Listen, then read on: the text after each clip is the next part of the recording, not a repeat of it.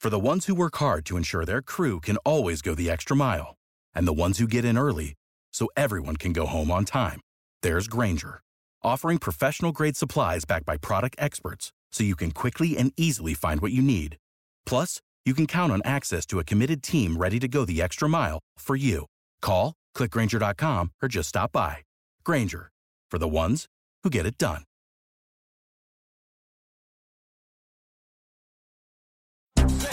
Jordan open. Chicago with the lead. Bryant to Shaq.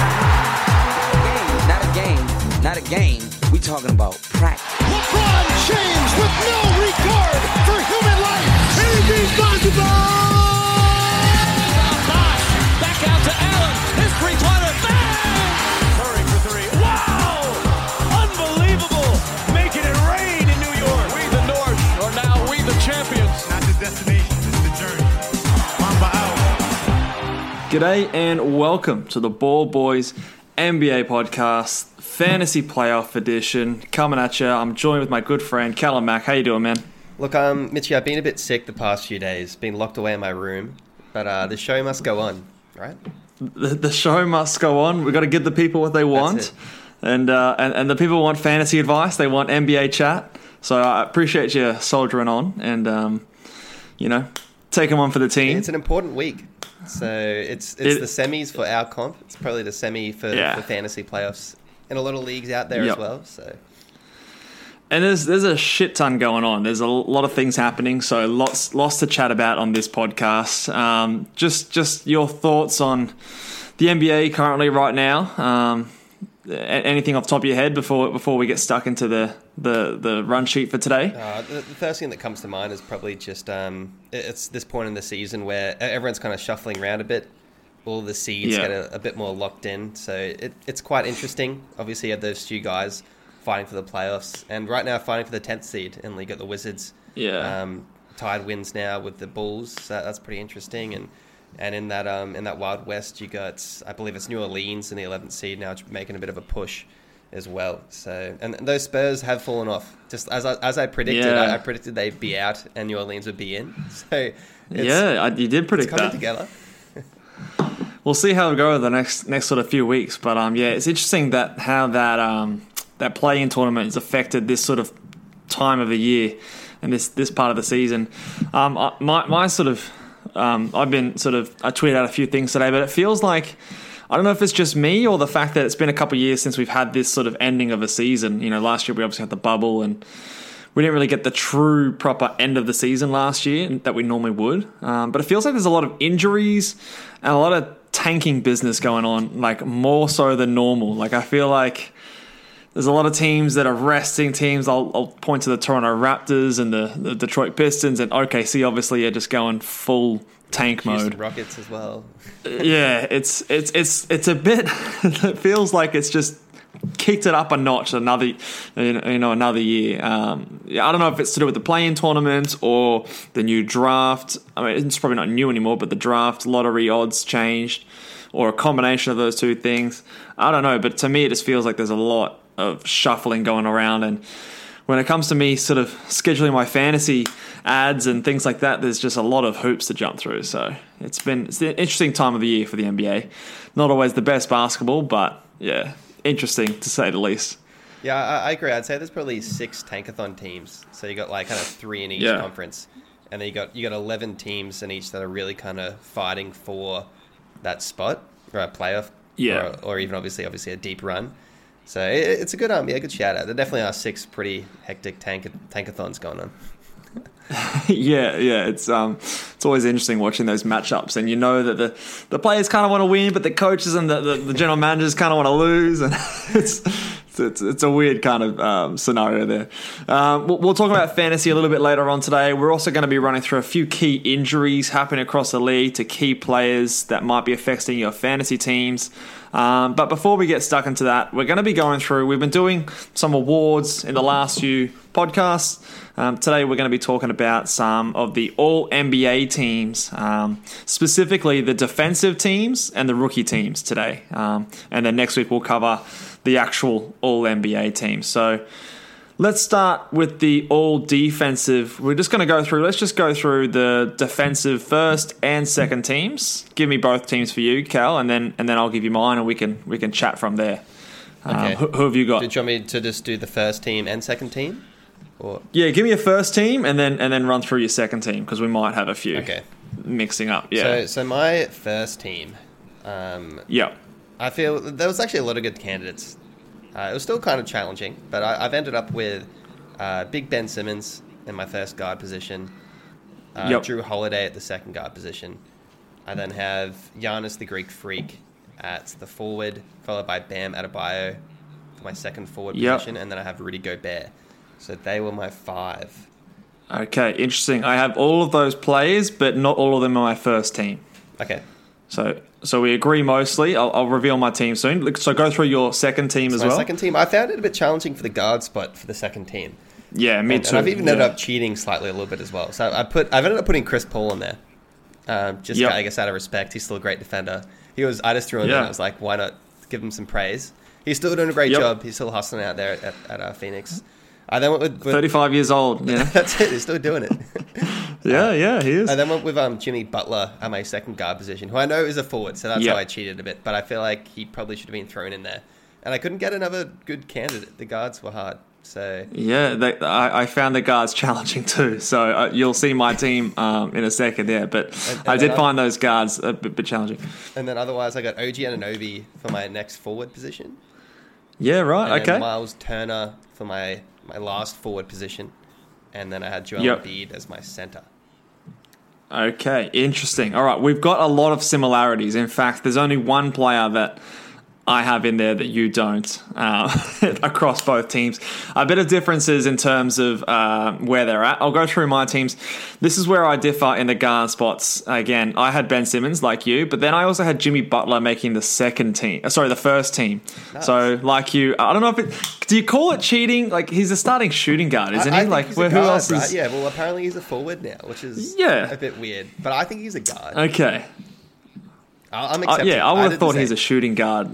Yeah. Okay. So we obviously, we're struggling with the guards, and I thought Jimmy Butler has been outstanding this year. The Heat have the number one defense in the league, and he's a big reason for that. I also, now this is the differential player that you didn't have in either of your teams. I had in my forward first team, Draymond Green. I'm interested that you didn't have him in either team there, Cal. I've got him in my first team. What, did you ever consider Draymond? I did. He was in my honorable mentions. I did have three honorable mentions. Yeah. He was there alongside Mikal Bridges and Kawhi Leonard were the guys who I did consider. And I just think the team defense of Golden State hasn't been that great. So... well, I'll challenge that because they've actually, despite... the lack of personnel in their so the rest of the team outside of Draymond, they're actually quite up there. I'm just bringing up the stats right now. Where are they in defensive rating? I didn't think they were top 10, which I did kind of look at more for this. I guess when I was assessing it. Yeah, they're seventh. They're seventh in defensive rating in the league. Okay. Ahead of teams like Milwaukee, ahead of teams like the Clippers, the Boston Celtics. They're ahead of, just behind the Miami Heat in terms of defensive rating. So, and to me, that is 100% Draymond. Like it's not Steph, it's not James Wiseman, it's not Wiggins. Like that's all Draymond. So. He said he was the greatest defender of all time. I don't know if I'd agree with that, but, I think I've got to give him his props this year, and I definitely think he was... I never really considered him not being in the first team personally. I had Bam in there as well, and I also had Rudy Gobert, like you, I think. So Green and Butler were the differences. In the second team, I had Chris Paul as well, 35 years old. But, the Phoenix Suns, their defense is really, really, really good this year. Fifth in defensive rating in the league. And I think Chris Paul is the biggest reason for that. Mikal Bridges is a good wing defender and long and lanky. But Chris Paul is the anchor. He's the general.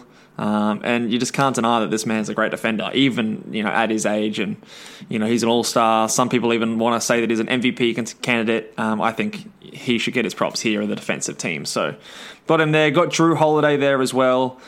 Giannis at my forward, Miles Turner, and Joel Embiid. So all the same names that you had. I think who was the other guy that I didn't name that you had? Did you have OG? Oh, no, I didn't have OG. Okay. So sell me OG and an Obi. Well, like I haven't really looked at the Raptors stats. I'm just looking at it as a one-on-one defender. I think he is incredible. He was up there in terms of steals for the league, and he also puts up almost a block a game. And if I'm picking someone who I want to have, a perimeter defender, there's not many people I name above OG. I mean, if you look at, Ben Simmons, obviously I put above him on this defensive lineup.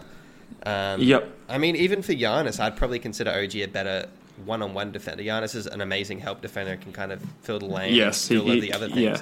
But in terms of like a one-on-one guy, I rate OG kind of very highly. Yeah. And I also rate Mikal Bridges that high, which is why I did give him an honorable mention. And same with Kawhi, but I think one-on-one, I think OG is actually better than them. So. Yeah, look, I do like OG. I think I agree with you there. Like, that's his specialty, that's his niche, and it doesn't always come across in the statistical categories because he's more of a, one-man kind of guy where he locks down his player. Maybe has less of an impact on a team defense, which is, I guess, where I probably made more, put more of my stock into that side of things. The Raptors are their 12th. In defense, so just below average. Defensive rating, They are top 10 in opponents' field goal percentage, and they're actually second in field goals allowed. So they are a decent, defensive team. Maybe not one of the top tier ones, but they're a good center at all for the whole season. Yes, to be 12th is probably okay, really. And not too bad. And I think OG was out quite a few games as well with a few things. With he had an injury or something, and then he met COVID protocol. A few weeks. I think it was some kind of contusion or something. So maybe I've deducted a bit of points from him there. Like you, I also considered Kawhi Leonard. I think it's interesting that we both went Giannis over Kawhi. What was your reasoning for that? He still puts up great stats, and the team defense is still pretty good. 8th for team defense. So, and I feel like he is that main part. Like, he's just one of those. He's such a good help defender, and he's just a big guy, and he can get some steals. He's pretty smart in that end now as well. So, I could be convinced to drop him to the second team because the forward spot is so deep. Yeah, but I'd still probably have to throw him somewhere in there. Yeah, so we both had Bam, and I had Green in there. You had Giannis in there. I did have him in my second team. I just thought those other two were better. I was reluctant to throw Miles Turner in there. Look, he is probably, he's that blocks guy. He is a really good help defender. And for an Indiana team that doesn't have a lot else on the defensive team, he really is the only guy there, and it plays a vital role in their defense, and he does what he is asked to do. So I think from that perspective, you do have to reward him. But he's like third in line with sort of defensive player of the year, which I can't really get behind. When you watch his games, and a bit of an argument, because I've watched a fair few Pacers games, and something you do notice is when he gets like that third or fourth block, especially if it's like, let's say, the second consecutive block on one perimeter guard. Yeah. You can honestly tell it does get in their head. So from that perspective, he's one of the guys who does get into a lot of guards' heads a lot because if they get into the paint, they know Miles is around there. So it's kind of similar to Rudy, because Rudy does affect people like that too. I was about to say the Rudy Gobert effect, like the shots changed versus shots blocked, is a big thing. So I did put him in there, but I just want to. I want to push back on the defensive player of the year candidacy, because I don't think he can really contend with the likes of Ben Simmons or Rudy Gobert or even Bam Adebayo or Draymond Green for that matter. I think that those guys are all sort of ahead of him in my book. You can't give defensive player of the year to a team that's only 15th, so they are the average of defense. So you can't give defensive player of the year to a guy like that. It has to be top 5 really, I guess, in my books. Top 10 maybe, but top 5 definitely. Yeah. There's more serious consideration. Yeah, I would agree. And I'm surprised to hear you had, even though you had Jimmy Butler in your guards, you had Drew Holiday ahead of him. I thought you were a big Jimmy fan. What happened there, Cal? I'm still a big Jimmy fan, okay? Just to make that clear. Yeah, fair. But Drew, I don't know, like, they do things slightly differently. Drew's he's a nagging dude. He's so big. They actually are similar defenders. They're both kind of big guys. Yeah. that kind of really pound into it. But they make you work, kind of thing. So yes, they're very similar. But for some reason, Drew, I can remember he locked down Daimler a couple seasons ago when those Blazers were the third seed and New Orleans were the sixth, and it was a gentleman's sweep, and a lot of that was Drew Holiday. And even when you watch him now, this season at the Bucks, he's going at people, and I respect that. He's got the rep. He's got the like the I think that a lot of players in the league respect him and give him that sort of nod as one of the best sort of perimeter defenders in the league. So I think he is one of the top tier defenders. I just think it's a really I am splitting hairs here, and I am putting on the spot here because I found it very tough to sort of split those two as my first and second. But I think I've just gone on Jimmy Butler because of the team numbers were slightly better in Miami, and when I say slightly, I'm talking about just a couple of spots. Sure Miami, because he gets over 2 steals a game, and that's one thing Jimmy does so well. He is so good at reading a play and then this going into the passing lane, taking it, and then obviously he's getting a fast break dunk. He is so good at that. He is extremely good at that, and I think he's just a bit of a bigger, like they're both. Drew Holiday's long, but I think Jimmy's just a little bit bigger, a bit more of a physical presence. So. Probably has a bit more ability to switch out on bigger wings, so I just think that gave him a little bit of an edge for me. Who else did you say you were on the edge there? You had Mikal Bridges and Kawhi. My 3 honorable mentions. I nearly had. I was thinking of the couple of Lakers there up the top there in terms of defensive rating in the league. So I did consider a couple of the Lakers in LeBron and Anthony Davis, but I find it hard with them missing so many games, especially Anthony Davis, who probably is the best defender on that team. Just to split hairs on other players that are really, really good in terms of Bam, Rudy Gobert, Joel Embiid, Giannis. It was enough of a reason for me to put those guys in ahead of them. But I think if they had played the full season, I probably would have had an Anthony Davis in there over someone like Miles Turner or Giannis. Unfortunately, just the games that he missed, I think that's enough for me to deduct. And they're still, even without him, there doing a good job on defense, so sort of shows me that it's a bit more of a scheme on the defensive end. I'll just what say, about the Knicks? In terms of the Lakers, you look at the advanced stats, and Alex Caruso pops up in a lot of them. He does, yeah. He's up there. He's a good defender, and he doesn't get a lot of props for it. So look, maybe some consideration for the bald Mamba. The bald Mamba. What about the Knicks? The Knicks are also popping off in a lot of these. They're number 1 in points allowed, number 3 in the defensive rating. They're ranking very well, number 1 in opponent's field goal percentage, number 1 in field goals allowed. No love for the Knicks from either of us in any of the defensive teams. Did you give any of the Knicks consideration? It was hard to. That's the thing. I considered the team, and I tried to look at them, but I couldn't really pick up a name to put on the actual. Yeah, I found it's hard to pick an individual. Like, are you thinking is it Julius Randle? Yeah, it just feels Randall dirty. Randle's not known for his defense, and then it's like Barrett's been a pretty good wing defender, but I wouldn't call him better than the guys we've already listed. You've got Nerlens Noel there, who I did consider. I did consider Nerlens Noel. He's the season when Mitchie Robinson was starting, and shuffled the position between injuries, so it was hard. Yeah, no, so it is a tough one. I think that's a Tibbs thing. Like he's sort of got his if I could nominate Tibbs for to be the all defensive first team coach, sure I'll do that. But unfortunately, that's not a thing. And probably Nerlens was probably the closest one, but I just don't think he's played enough minutes to sort of warrant the pick. So his defense is coming against reserve players and things like that. So it's hard to sort of put him over some of these players that are playing 30 plus minutes a night. So anyone else you want to give a shout out or think we've missed on the defensive side of things? Not really. I think I'll just mention maybe the top 5 teams. So the Lakers are the first. In terms of defensive rating, so it is interesting. I don't think we had any of them. We did mention them, but obviously injuries took LeBron and took AD out. Otherwise, similar to the Knicks, I think in terms of team structure is the reason there. Yeah, personally, that's true. Frank Vogel has been known for a very good defensive coach, so he deserves some praise as well. Philly are at second. You have New York Knicks at the third, Utah Jazz with the fourth, and Phoenix Suns with the fifth best defensive rank rating. Yep. So. Yeah. Yeah, I think, yeah, so the Lakers and Knicks, we obviously didn't have anyone, but from those other teams, we've got some good representation, and the fact Phoenix are up there so high is just more confirmation than I need to put Chris Paul in there. You know, just another sort of... Phoenix is he's been strength in numbers, though, because I'd say DeAndre Ayton, he is actually a really good defender. He's a solid. I was watching him play, I think it was... It might have been New Orleans, but they decided to put him, like, on Zion. And he actually was kind of big enough to affect him a little bit.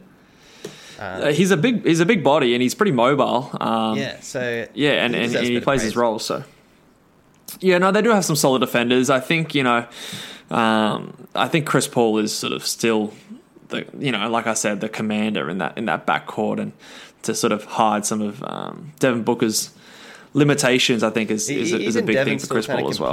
And he's still a big 6'6". He's getting better. Like he's not. Yeah. He's just. I just view him as a mediocre defender now. I wouldn't say he's a negative. No. I'd say he's about average in my book. Probably not someone who I'd call a plus defender still, but getting better. He used to be a big negative in my eyes, but getting better. Let's move on. We're going to go on to the All NBA rookie teams. Again, we'll do it the same. We'll just go for through our first and second. Now, this one we don't have to sort by position, which is the handy thing with the rookies. We can just go through the top five and then the next five. So let's hit me with your All-NBA rookie first and second team, Cal. All right, first team, I have LaMelo Ball. No surprise there. Tyrese Haliburton. Yep. Anthony Edwards. Okay. Patrick Williams. And James Wiseman. Interesting. Okay. All right. I then went into my second team, which was Emmanuel Quickly. Yep. Cole Anthony. Yep. Saddiq Bey. Deni Avdija. And Isaiah Stewart. Yeah, okay. Interesting. At a questionable we've got a couple of position, Isaiah Stewart. He's more a power forward, I guess. But anyway, you can play it. Yeah. I think the positioning in the rookie teams we'll throw it out the window. Okay. I don't think it really matters. Okay, I've got a couple differences. I've got a player again in your first team that I don't have in my list at all. I didn't have Patrick Williams in either of my teams. Hater. Yeah, I don't know. Hasn't sold me. I know that he's been starting for the Bulls all season, but I don't know. Just hasn't really impressed me compared to some of these other guys. I'll go through my team. He's gotten the toughest defensive assignment every single game. I think that deserves some kind of respect. And he's putting up 9-4. He's putting up almost a steal and a block a game.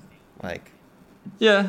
He's been solid on the defensive end. Maybe I'm not giving the defensive end enough love with that one, but I'll go through my first team. I've got LaMelo Ball like you, Haliburton, Edwards. We agree.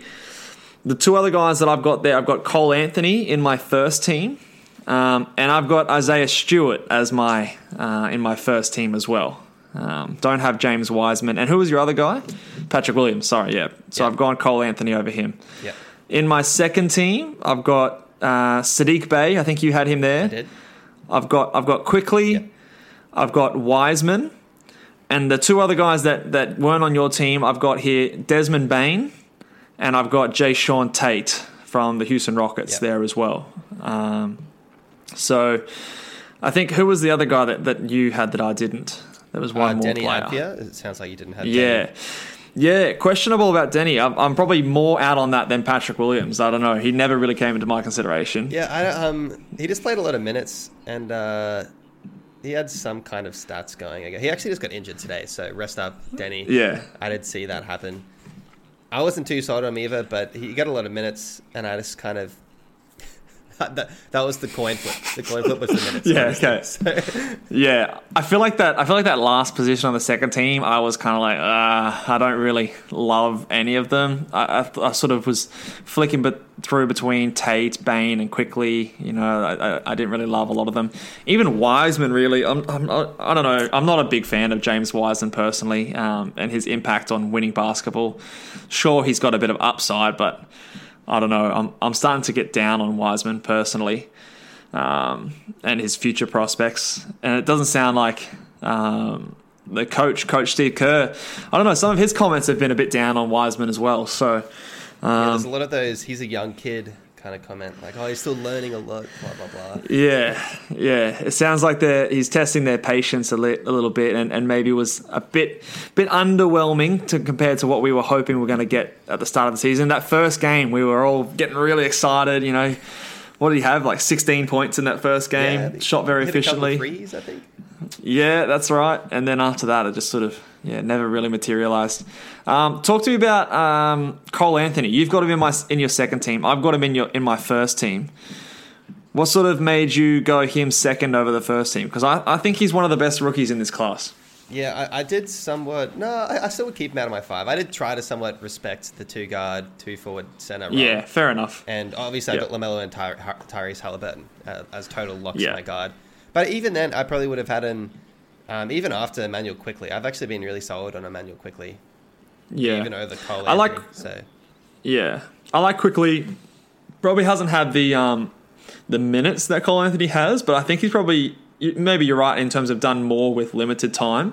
Probably hard to impress a coach like Thibodeau. So got to give Quickly props to that. And I don't know. I think Quickly maybe has less strings to his bow. Probably just, you know, a bit more of just a pure scorer.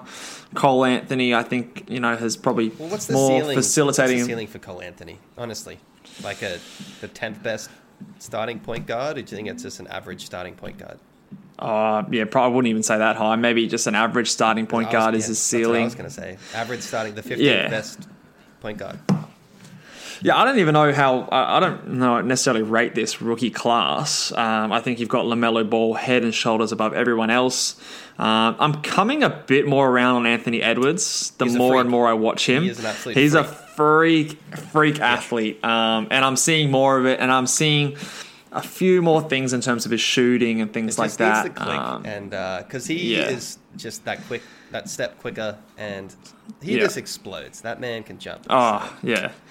So you're talking about athleticism. He's got it. I'm hoping he's not just an Andrew Wiggins type, because, you know, his rookie season, Andrew Wiggins, we were saying, freak athlete, very quick, high vertical. You know, Edwards seems a little bit more explosive, a bit more powerful, but, you know, I'm hoping that it's something else there in terms of translating to wins. So I'm on the up with Anthony Edwards.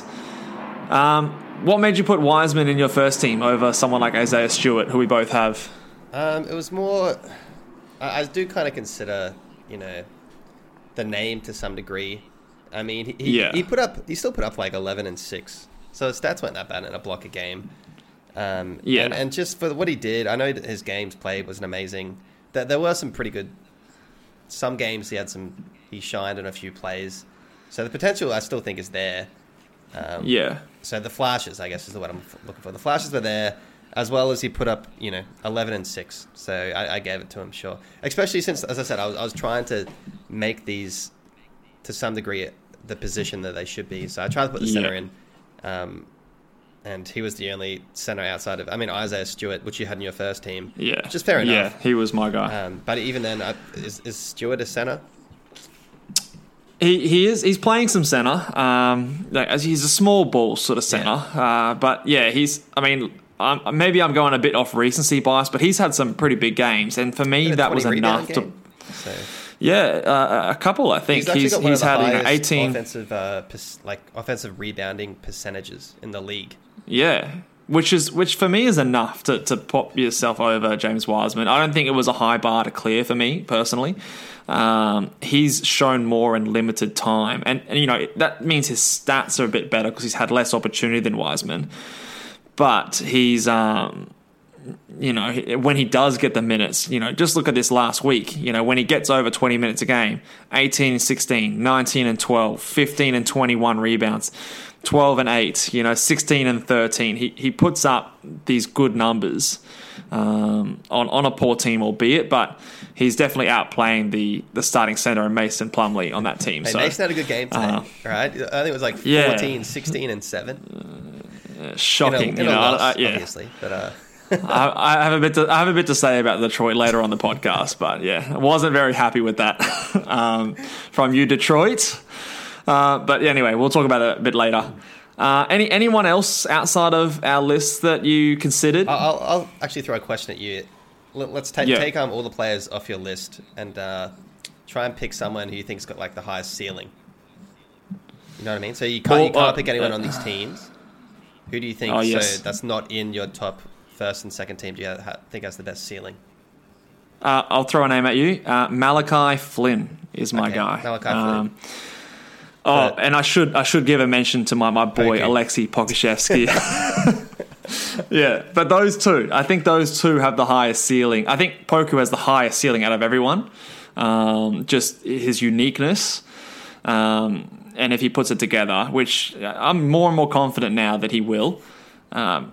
But yeah, I also want to give a shout out to Malachi Flynn, who I think, potentially could even be the starting point guard for the Raptors next year, with maybe Kyle Lowry not returning to the team. So I want to give a shout out to those two. I think Malachi just hasn't shown enough throughout the entire season. It's been a lot recently, but throughout the season just hasn't done enough to get on this team.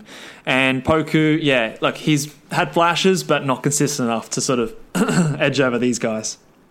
Do you have anyone else? The one guy who I mentioned, I agree with the guys you mentioned, first and foremost. Yeah. But I've been watching a fair few New Orleans Pelican games. And Kira Lewis Jr., I do like actually Kira. Does when he gets minutes, he looks pretty damn impressive. He's quick. He brings the pace up a fair bit on your team, which is great for Zion. I think in the future he'll be really testing Lonzo for some minutes. Hopefully, maybe they can. I don't think Lonzo comes back to this team next year. Okay, and I don't know if that's a hot take or anything. Kira Lewis, which I'd be excited for. He can play. Yeah. I think literally that the three players that we've named. I think they have higher upside than a lot of these guys on these rookie teams because, these teams are based on this season. But yeah, I think Malachi Flynn, Pokuševski, and Kira Lewis, they've got higher upside than players like a Cole Anthony or like a Jae'Sean Tate or Desmond Bain, even a Quickly. Yeah, Deni Avdija. These guys have put up a solid first year, but they may not turn into the best in the class. So it's interesting. It's interesting to see and compare who gets into these rookie teams versus who actually ends up with a good NBA career, because usually it's not always the same. You usually get some different results. I think even just last year there was a few that were in there that have sort of faded away this year, just a year later. So interesting to check back on this in a couple of years' time. Yep. Yeah, there's always the bright sparks, like the first few picks in the draft. But outside of that, you can flip a coin in a few of these guys. Yeah. Let's turn our attention over to the fantasy world. Now, we're going to start off by talking about there's a lot of relevant injuries, tanking, COVID activities and things like that going on at the moment. It's a crazy finish to the year, and a lot of key guys are out. So just want to touch on the main people and what's going on, and just make sure that everyone's aware of what's happening and who might be the beneficiary of these injuries, and if there's anyone worth adding as a result of some of these injuries that have happened recently or in the last sort of week or so. So the biggest one, I think, in the last couple of days is obviously James Harden, someone who unfortunately is on my dynasty team and has really hurt my playoff chances, but obviously have to hold him in dynasty. He's out indefinitely with a setback to his hamstring injuries. And I tweeted this out before, but I don't know if you've noticed this before, Cal, but the NBA seems to really struggle with managing hamstring injuries. They just can't seem to get it right. I did not know that. How so?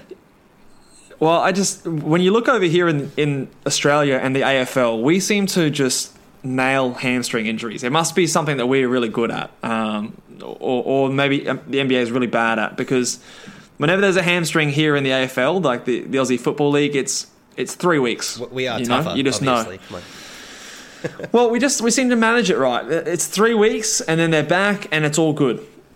These guys, they whack on, we'll review in a week and maybe he'll try to get back out there, and then they ramp it up and then there's a setback. Even just another player on his same team, Kevin Durant, was out for months with a hamstring injury. It was week to week, every week for several months. So whenever I see a hamstring injury in the NBA and they give you a timeline of a week or two, I always bump that out. And usually it's pretty accurate. So obviously sucks for for fantasy owners, but I think you need to drop him. I don't think that he's coming back this season, or at least not before the fantasy playoffs are finished. What are your thoughts on that? I tend to agree. I think it's pretty unfortunate for him. He probably should be out for another 3 weeks just to get some rest for the playoffs. And It's pretty, because James Harden is known for his longevity and how tough he is in the regular season. Yeah. If you look at his track record from the 14-15 season, he's gone 81 games, 82 games, 81 games, 72, which was one of the lowest he had, which is still for most players pretty good, 78, 68 in the reduced season of last season. So he's known to just keep on going, and that's why those Houston Rockets had such good records, because he could carry such a load. There were the rumors towards the end of the season before the playoffs that he's going to burn out, which to some degree in the playoffs his stats prove that a little bit, but for the regular season this man is a machine, especially fantasy wise. So it's a bit of a sour taste if you drafted him and now the playoffs are here and he's not there, when obviously, you probably would have had to take him one or two anyway, but it does hurt a bit. Yep. Yeah, it is a bit sucky for owners, and some issues that people have been letting me know on Twitter is that he might be on a can't cut list, which some leagues do have. Usually, if you reach out to your commissioner, they can do that for you and drop that player for you. So, obviously, he is definitely someone that you should be, I would say, dropping.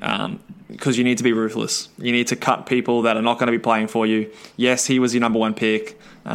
It sucks, but you got to survive. So drop him, pick someone up, and go from there. Who do you think benefits most with Harden's injury? That's a good question. I think, Bruce Brown's been playing pretty well. Maybe he's going to get a fair bit more minutes because he can kind of play the 2-3-4 kind of spot, which is kind of what James Harden did as well. So Bruce Brown, fantasy-wise, will get a bit of a boost. Otherwise, Kyrie, obviously, his usage would go through the roof. Yeah.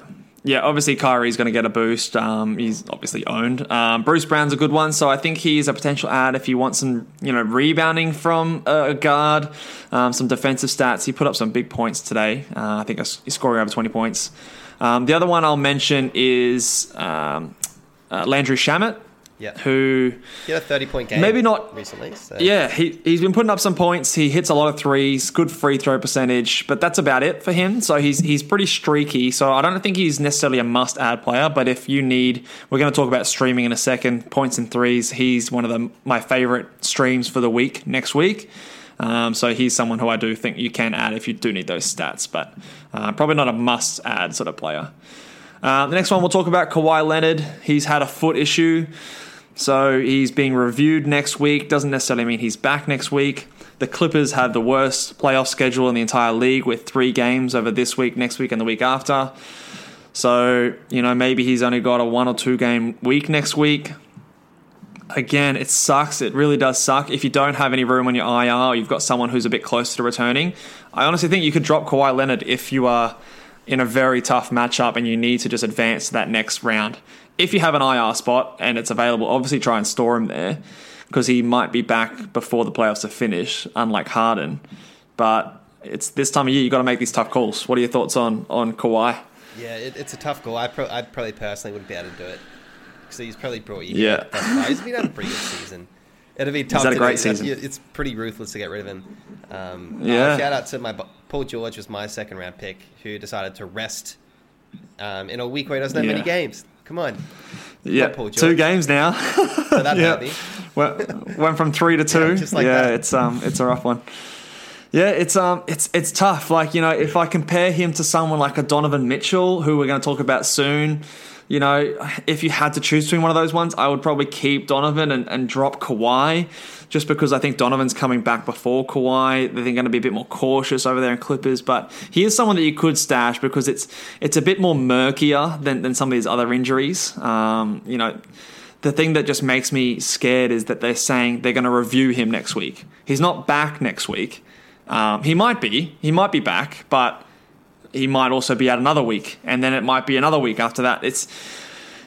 He's a very cautious player. We've seen that in the past. They're usually very cautious with his approach. So I am worried that you might be holding him until the end of the season, and he might only come back for a few games at the very end, and by then it might be too late. So In saying that, is there anyone that's a must-add from this injury, or is it a bit more of a shared amongst the team kind of situation? I'll do a shout-out to Luke Kennard, because he's a beast when he gets minutes, especially when he's a heat check kind of guy. When he gets hot, he gets hot.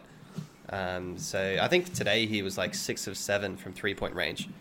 And yeah, he went crazy. And he was one of the sole reasons they won today. So he's a guy I definitely add to your waiver wire. Yep. Yeah, I definitely would. Again, he went off today. There was no Paul George or Kawhi Leonard.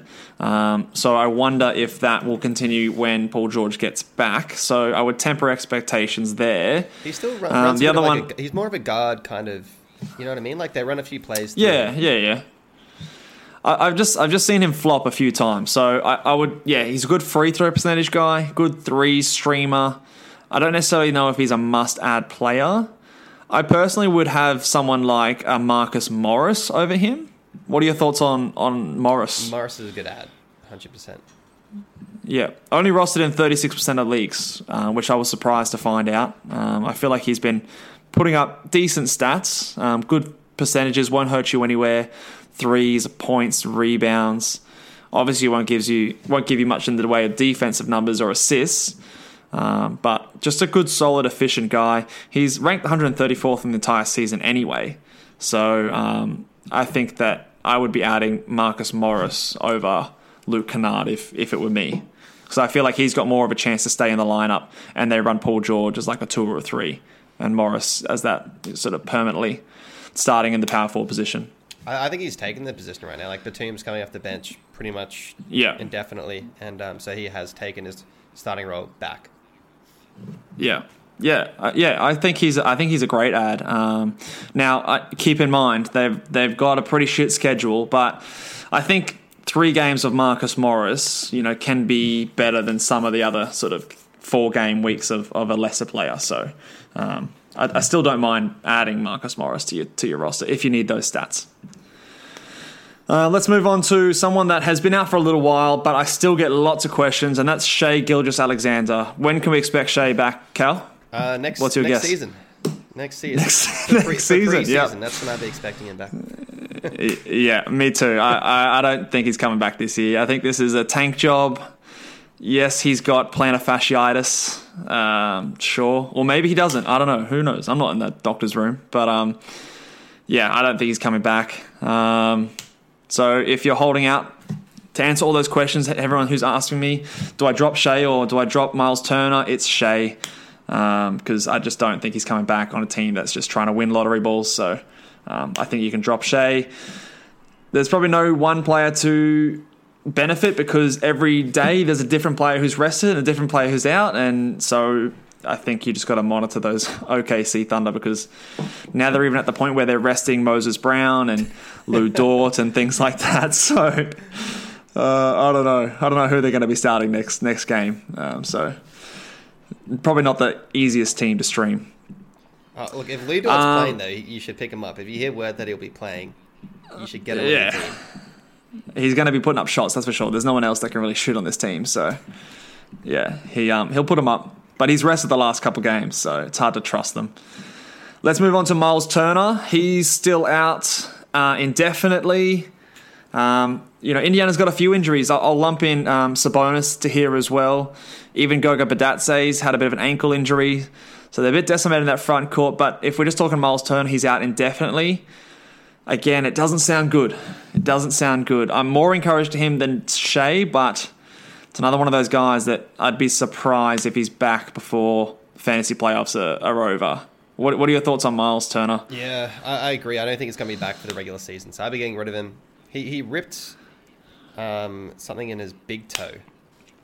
The plantar plate, probably butchered the name, but I imagine that'd be pretty painful. Anything on your foot, even if it's your toes, it can actually be pretty hard because your balance is so off. Yeah. I remember one of my mates did his small toe, just his pinky toe, and he was out for like a month. He just couldn't sprint properly. All the things just wasn't really working for him. And this is the big toe, so I wouldn't be putting my hopes on him coming back in the regular season, honestly. And right now they could be falling out of the playoffs entirely. So. They're having a bit of a slide at the moment, but big men and feet you don't love to hear about it. So I think, and particularly when it's a soft tissue injury in the foot, the remedy is rest. It's not something that you sort of, work in terms of strength and things like that. It's a rest type treatment.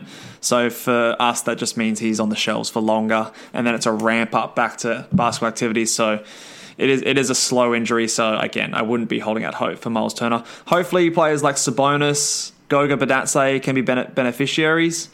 They may or may not be back next game. They've been out the last couple, and they've been running a bit of a small ball lineup. But we'll see if that continues. But if Sabonis is out and Goga is back in, I think Goga's an excellent stream and probably a good ad for a good... I think they've got 4 games next week in the Pacers. So definitely someone who I'd be looking at if available. Yeah, I'm banking on Sabonis needs to come back for me. He just missed that last game. And he's a beast. I need him in my team. So come on, man. He's game time decision right now. So I'm got my fingers crossed. Yeah. I would be holding Sabonis, definitely. Yeah. Let's talk about Goat James. He's started basketball activity again, but do you think he's back in time to save anyone's fantasy playoffs, Cal? He may surprise the world and come back next week. So for finals week, maybe you could get a game out of him. But I think it's unlikely. I think it's unlikely too. yeah. I'm not holding out hope. He was only in a boot up until this week. And it's LeBron. Like he doesn't care about the regular season. He and rightfully so. He doesn't have to. Like he's solely focused on playoffs and winning a ring. And I think that he's just going to come back when he's ready, which might be the last sort of few games of the regular season. And by then, fantasy playoffs should be over by then. So if your league goes right to the very end of the season, maybe you keep holding on to him and hold out hope, but. I would drop some of these other guys before him, but still, if you need to, I would be pretty happy to move LeBron James and just get some more games played going in there and just survive these couple of weeks. Probably no main beneficiary, although I want to give a shout out to a guy that you picked up, Taylor Horton Tucker, who's been doing all right. As soon as LeBron went down, I picked him up. I was like, you know what, he'll get some minutes. He can run the point a bit, just like LeBron does. He's that long guy. I forecasted him getting a reasonable amount of steals as well. So he's been playing all right for me, especially in the steals. Yeah. He's actually been doing really well in steals. Let's see what he's been putting up the past, let's go 14 days. He's put up a pretty respectable 13, 4, and 4 with 1.7 steals and 1.7 turnovers. So it's pretty good. Just overall for a waiver wire to get the steals and the assists specifically. Are a big boost for my team. So. And that's what you're doing in the playoffs. If you identify those as stats of your needs, then he's an excellent ad. So I would definitely be recommending that if those are the ones you need. Let's talk about Donovan Mitchell. Had an ankle injury. Doesn't appear to be too serious. So he's someone that I would be hanging on to and could potentially be back next week. I had someone ask me if... James Harden versus Donovan Mitchell. I said, look, James Harden's not coming back. You keep Donovan Mitchell, even though he's not as good of a player, but his return date is more likely to be back sooner. So in that situation, you drop James Harden, you keep Donovan Mitchell, and hopefully he can help you if you make it to the next week. But again, sucky one. Obviously, the beneficiary here is Jordan Clarkson, who will be putting up a lot of shots off the bench. And looks like Joe Ingles as well. He had a really big game today.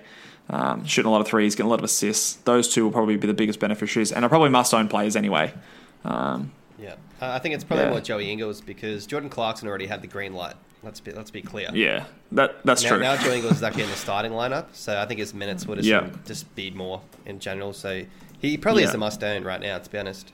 I would say he's a must-own. I think not even just streaming value. I think he's just putting up top 100 numbers. He's 84th ranked on the season and only 64% rostered. He's just doing enough in assists, points, threes, solid percentages. Really? Yeah, excellent.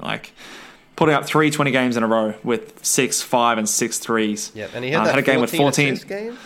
Yeah, crazy. Those numbers in the playoffs right now, that's huge. That's big time. So. Good luck if you, lucky if you had him on your roster already, but if he's available, pause this video and go at him right now because I think he's a must-have player. Kevin Durant. When do you think we're going to see Durant back, Cal? Any ideas? He's a bit of a murky one. No idea. No, it could be the playoffs. Who knows?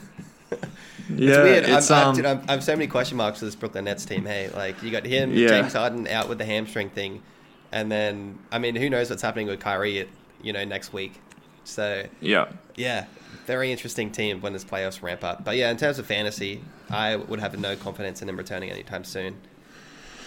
I'm a bit more confident than you are. I think he had the injury in terms of the hamstring, came back and played a few games, missed a couple. He banged his knee. It was a bit of a. It was a thigh contusion. Yeah. So for us Aussies, that in other words, that's a good old fashioned corky. Obviously they vary in different significance.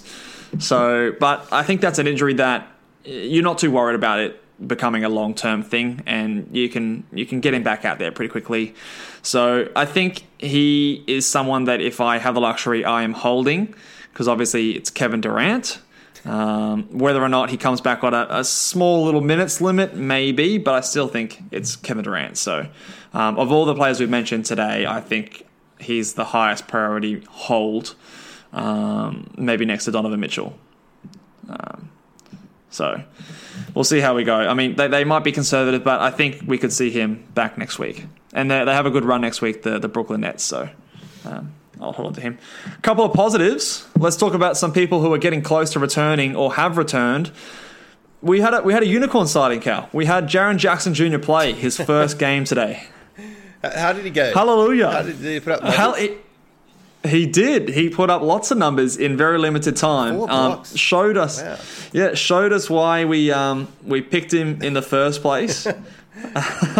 He's now the 10th ranked player on the season per game. Wow. Look at that. Averaging 15, 8, and 4 in 18 minutes. So, look, they're great numbers. You're probably not in the playoffs if you from the free throw line. Come on, that's true. Yep. Maybe if you're like me and you drafted him in the 6th round, then you're not in the playoffs because you wasted a pick and didn't have him for your entire season. Or maybe you're lucky enough that you picked him off the waiver wire and he's on your team and he's there now. He's rostered in 78% of leagues, so he still is out there in some leagues. So again, must roster player in my opinion. He might get some rest back-to-backs, but they've only got one back-to-back I can see in the upcoming schedule on the 25th and 26th. So he might rest one of those games, so keep that in mind. But I think just his uniqueness, I think you swoop in and grab him if he is available. But good on you, Jaren Jackson. And now we know, Cal, that a minute, because that's where he was out. He was going to be out a minute. Now means 5 months. Well, what was his injury? Well, what even was it? He had meniscus surgery in the off-season. Right. He had a meniscus repair. So what was not clarified in the preseason, it was a repair and not a removal. So someone like Kristaps Porzingis had a meniscus removal, I think it was 3 months after Jaren Jackson Jr., and he returned in January. Jaren Jackson Jr. had 3 months extra to recover from him at the start and then came back, 3 months later. So 6 months longer timetable than someone like Kristaps. So, look, it's disappointing. I'm just more mad at the fact that there was no clarity of this injury. They didn't provide any updates throughout the season. Clearly there was a plan at some point, but it was just not communicated. So, lift up your game, Memphis. Come on, let us know what's going on. You can tell I'm a bit salty about that one. And another positive one, another player that was on my team as well that was an unfortunate one. LaMelo Ball, the cast is off. He's back doing basketball activities and may return as soon as next week. Are you, if you're in a good position, Cal, are you swooping in and grabbing LaMelo Ball if you can? I honestly, when I saw that, I almost considered just picking him up and just putting him on my injury listed list. But I need my ads this week. It's the semis. I'm not going to screw around. But maybe if I've got a spare ad, maybe I'll wait for my last ad on the last day. And if I'm feeling like I'm a reasonable amount ahead, I might actually pick it up. Yeah, interesting. Okay, see, that's a bit of a conundrum there. It's a tough one, and it will depend on where you're at. If you're on a bye week, just grab him. Obviously, if you've got nothing to worry about this week, just grab him and stash him on your IR. If you are now, I don't even want to recommend if you're comfortably ahead, because things can change really quickly. Like you said, I would wait until like that last day or two, and if you're very confident that you can hold him on your roster and you've got an IR or IL spot free, then I would add him. But just keep in mind that he might have a minutes limit coming back. He might be rested a little bit, might be a bit rusty. He's still a rookie. So just want to temper expectations that you don't bend over backwards to add him at the cost of, like you said, your weekly ads and your streaming value, because it's all about survival right now. So, but good news that he's coming back sooner than we thought. All right, let's move on to some streaming. We're looking at week 18. So the week starting the end of April. So this week, there's a few highlights, things that I want to talk to you about, Cal. We've got three teams that have 5 games next week. So lots of games being played week 18. The Raptors, the Mavericks, and the Thunder all have 5 games that week. So... are there any players in there that you think we should highlight that could be potential ads if you're gearing up for a big week 18? I'd circle in the Mavericks and the Raptors. The Thunder are hard to predict, like we touched on, because their starting lineup seems to change so much. So I'd pencil in someone like a Brunson, would probably be a guy that yells at me, because he's put up good stats, good assists, for a waiver wire kind of guy. And if he's playing 5 games, that's a lot of assists that you can rack up with just that one ad. So he'd be the guy that yells at me the most. Points as well. He's a good scorer. I think he put up over 20 points a game. He could get close to 60, 70 points in 5 games, which is huge with one acquisition if you're looking to get that category. And it's a hard category to stream. So if he's available, I think he's a great ad. Yep. So you go like a Maxi Kleber maybe as well if he's getting minutes. Tim Hardaway, he's probably picked up already because he really is just there for points. They'll be the guys I'll be looking at first and foremost. I want to highlight a couple of Raptors. Malachi Flynn, I think, is someone that you need to look at. I think the Raptors have been no secrets about it, resting their older players in Kyle Lowry, Fred VanVleet, and there's being the 5 games in the 1 week, there's a couple of back-to-backs in there. So Malachi Flynn on those back-to-backs is going to play heavy minutes, and he's going to put up stats. We've seen him get lots of assists, lots of steals, some decent points and threes. So in those games, he's almost a must-start player.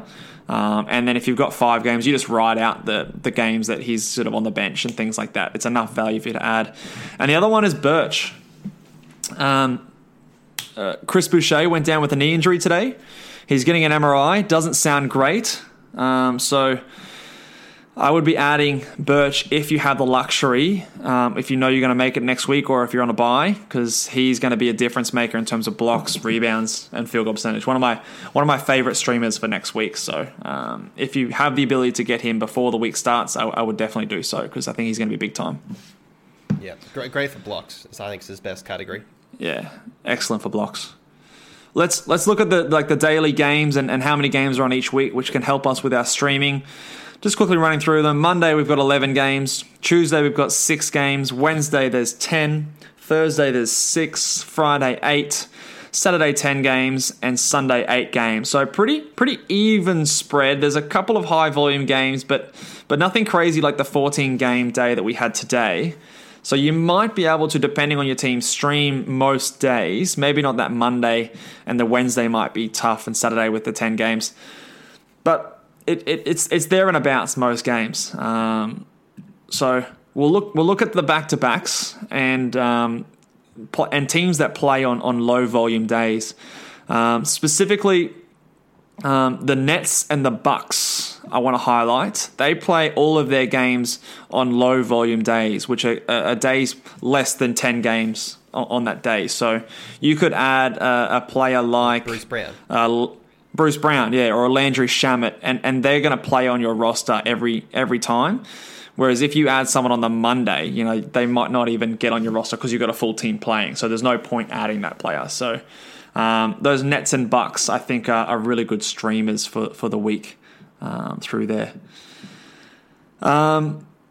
We'll talk a bit of back-to-backs, although there are a lot of teams with some back-to-backs here, so we won't spend too long going through there. You've got on the Tuesday, Thursday, so skipping out that Wednesday with 10 games, and obviously Monday's got 11 games, so you can't really stream those days. You've got a lot of teams. You've got the Nets, the Mavericks, the Warriors, Rockets, Pacers, Bucks, Timberwolves, Thunder, Raptors. The Thursday, Friday back-to-back, you've got the Nets and Bucks, like we said. And then a Friday, Sunday, you've got Celtics, Nets, Lakers, Bucks, 76ers, Suns, Trailblazers, Kings, and Spurs. So lots of teams you can stream this week. Lots and lots of teams. So a bit different to how we've done the last couple of weeks. We're going to go through the best streamers for each category and sort of just our favorites. So I'll throw it over to you, Cal. We'll start with the percentages. We'll start with field goal percentage. Give us some names of who you think are the best ones to boost that category for the week. Well, there's some good names in front of me. So let's go with Hassan Whiteside, DeAndre Jordan, Tony Bradley, or Goga Badatse.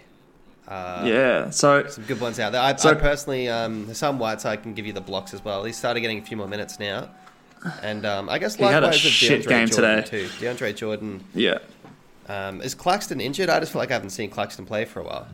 Yeah, Claxton, I think. I want to say COVID protocols even. Let me double check that one. But I don't think he's been featured. And it's saying, quarantine. So. Yeah, so I think, that's COVID issue. So he's out for a little while. Obviously, LaMarcus Aldridge retired. So some minutes have opened up for DeAndre Jordan, who's an excellent sort of field goal percentage guy. We know that he only dunks the ball. So he's a really good one that I like. If Sabonis is out, or even without Sabonis being out, as long as Goga Badatse is back, he's probably my other favorite one. Whiteside, I was big on a little bit before, but I don't know. I was watching the Kings play today, and God, he is shit. He is such a bad NBA player.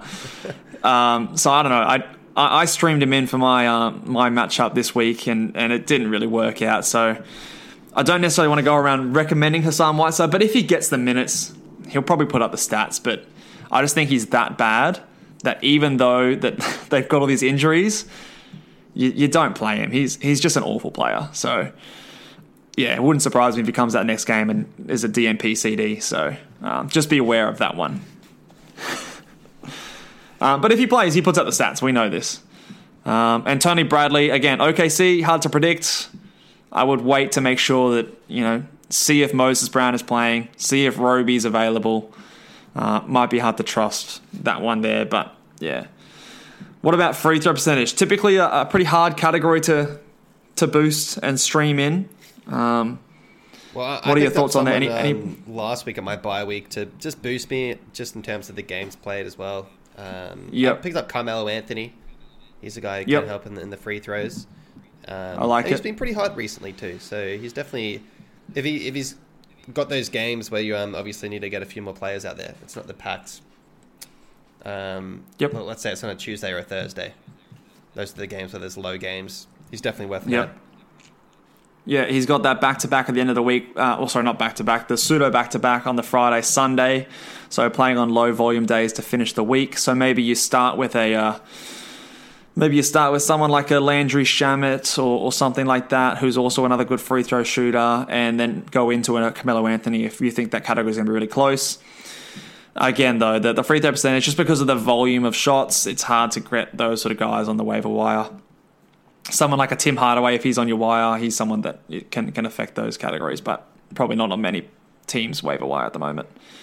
Let's go into threes. There's lots of three-point streamers this week.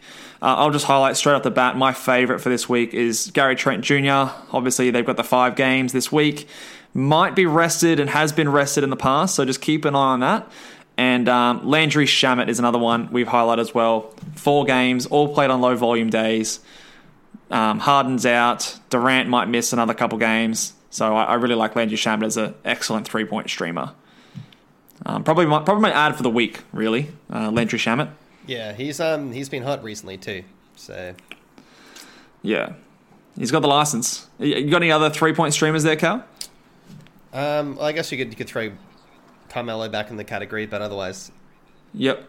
I think you summed up pretty well. Bryn Forbes for the Bucks, I think.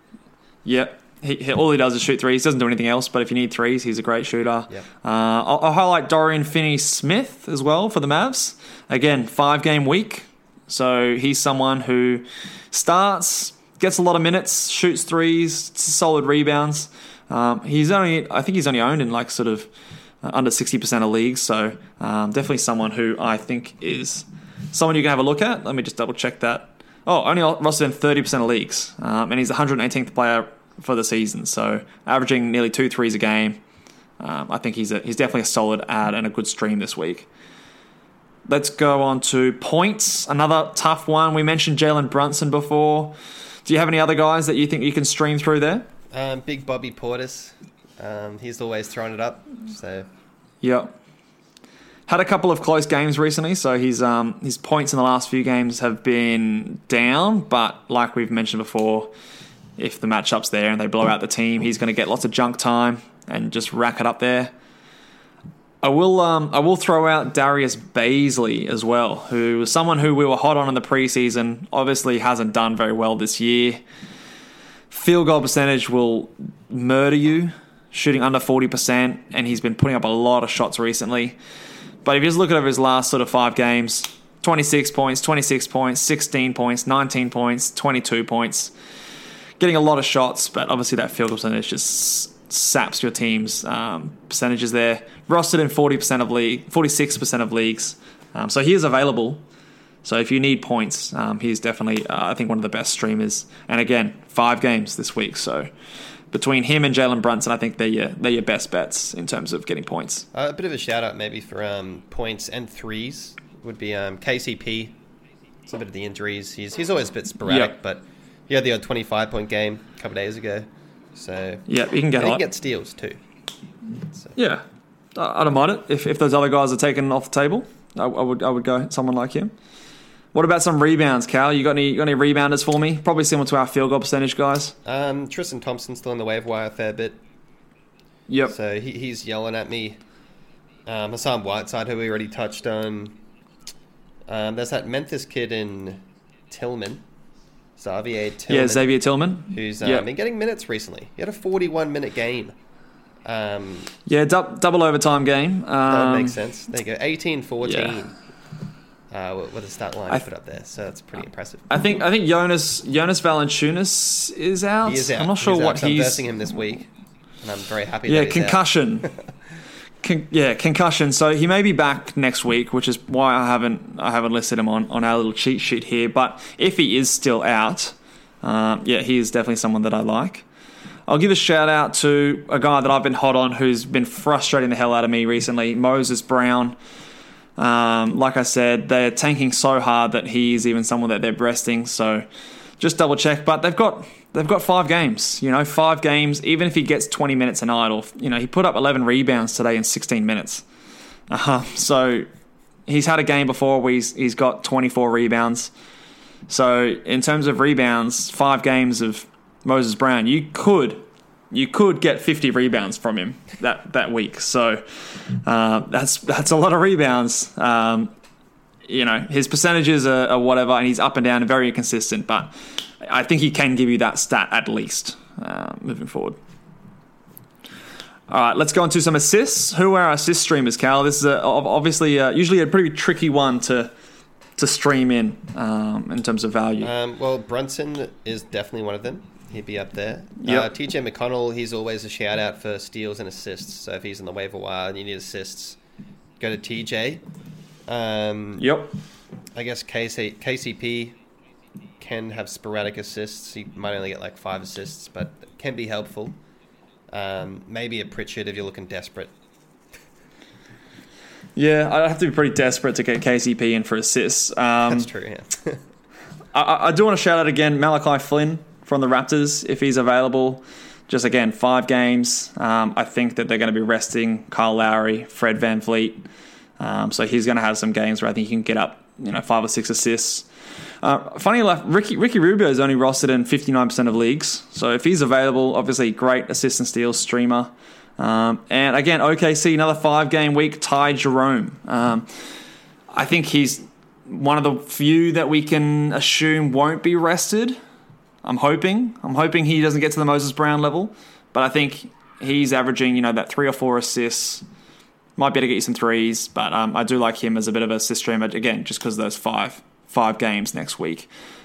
You can sort of get him on there moving forward. Let's look at some steals. We got your boy Bruce Brown on here. Bruce Brown put up 21 and 14 yesterday. Yeah, 14 rebounds from a guard. Somebody's 6 foot three. It's pretty impressive. Yeah. So he does normally get some good steal numbers though, so I don't know if I can expect 14 rebounds from him. Maybe more than average from a guard, but I will expect a few defensive stats from him moving forward. Any other sort of steals guys that you'd really recommend? Steals is a guy who I've picked up before just for steals and some potential blocks is Matisse Thybulle for the 76ers. What's he averaging? He's putting up a fair bit, but if you just look at the last few games, 2, 3, 2, had a scratch, 0, and then 2, 3, 1. So he'd be high, 1.7 or something, and he gets good blocks. So. Yeah, excellent sort of stocks, streamer, steals and blocks. He's been getting a bit of extra run with Ben Simmons and Tobias Harris out the last couple games. They're more game time decision sort of guys moving forward, so maybe next week they'll be back. But even still, he doesn't need very many minutes to get a lot of steals moving forward. So, that's a pretty good one. And last category, blocks. I'll mention my favorite stream for blocks this week is Khem Birch from the Raptors. I don't really think we'll see much of Chris Boucher, if any, next week. He started at center today, and in limited minutes he puts up blocks, and they're going to be resting a lot of players, so I think he's one that's going to play a lot. So I like him as my favorite block streamer for the week with those 5 games. Anyone else there, Cal? I could probably come up with a couple of plans. Hassan Whiteside, as always. And you could do a bit of a shout-out for Kenyon Martin Jr. potentially as well. He had a monster block, I think it was yesterday. Yeah, So, he's an athletic dude, that guy. He is. So he I think he had a couple blocks recently. So I don't mind that. Check out what Goga Bitadze is doing. Maybe Moses Brown is another one that can do that, although I rely more on his rebounds than his blocks. Aleksej Pokuševski can be streaky. He had a 6-block game the other day, so he's obviously got it in him. Whether he's consistent enough, or I think he's out with a sore leg or a sore arm or something soft like that at the moment. So just make sure you check in to see where he's at. But he's another one that you could look there just to sort of take that half court sort of shot and just he could give you 6 blocks. You never know. So. Again, they have the 5 games next week, so those sort of players are ones that I think you can look at, keeping in mind the amount of games played. All right, well that might do us for today, Cal. Any sort of closing remarks from you? Can we expect to see you in the championship next week? You're feeling confident? I'm feeling pretty good. I'm up 7-2. Yeah, this is the semis for us. So championship week next week. There's still some groundwork to be made though, so I don't want to lock it in. It would be great if Sabonis decided to play next game. I'll say that, and I'm looking forward to potentially. Regardless, I'm a medal match guy, so I'm going for the third trophy award next week. Yep, yeah. Well, good luck to you. All the best. You've retired your team. They're now gone. I've retired my team. My team's going bloody all right this week, though. If I was in the playoffs right now, I'd be actually crushing it, but. In our redraft league, not doing too well. I've turned my attention towards the Dynasty League, where I'm currently trying to get into the next round. It's our first round in that league there. But I've had a rough run. I've had Ben Simmons, Tobias Harris, not play yet. I have Chris Boucher go down today. I've had who else have I bloody had? James Harden's obviously out, so haven't had him yet. So had a bit of a rough run, but I'm just. Ben Simmons, you're sick. All right, cool. Just play the damn game, mate. Come on. Get out there. That's what I want to see. I want to see Ben Simmons out there. Give me some assists. Give me some rebounds. So, yeah, hoping for my guys to pull through and get myself a dynasty championship this week. Oh, sorry, this year. But all the best to you guys out there listening. And if you can, please subscribe to the YouTube channel. We've got new videos coming every week, helping you get through the fantasy season, talking NBA. Subscribe, like the video, hit the bell, let your friends know about it. And we'll catch you guys next week. See you later. Support for this podcast and the following message come from Corient. Corient provides wealth management services centered around you. They focus on exceeding your expectations and simplifying your life. Corient has been helping high achievers just like you enjoy their lives more fully, preserve their wealth, and provide for the people, causes, and communities they care about. As one of the largest integrated fee-only registered investment advisors in the U.S., Corient has deeply experienced teams in 23 strategic locations. Corient has extensive knowledge spanning the full spectrum of planning, investing, lending, and money management disciplines. Leverage Corient's exclusive network of experts to craft custom solutions designed to help you reach your financial goals, no matter how complex they may be. Real wealth requires real solutions. For more information, connect with a wealth advisor today at Corient.com. That's Corient.com. Corient.com. Without the ones like you, who work tirelessly to keep things running, everything would suddenly stop. Hospitals, factories, schools, and power plants, they all depend on you. No matter the weather, emergency, or time of day, you're the ones who get it done. At Grainger, we're here for you, with professional-grade industrial supplies. Count on real-time product availability and fast delivery. Call, click Grainger.com, or just stop by. Grainger, for the ones who get it done.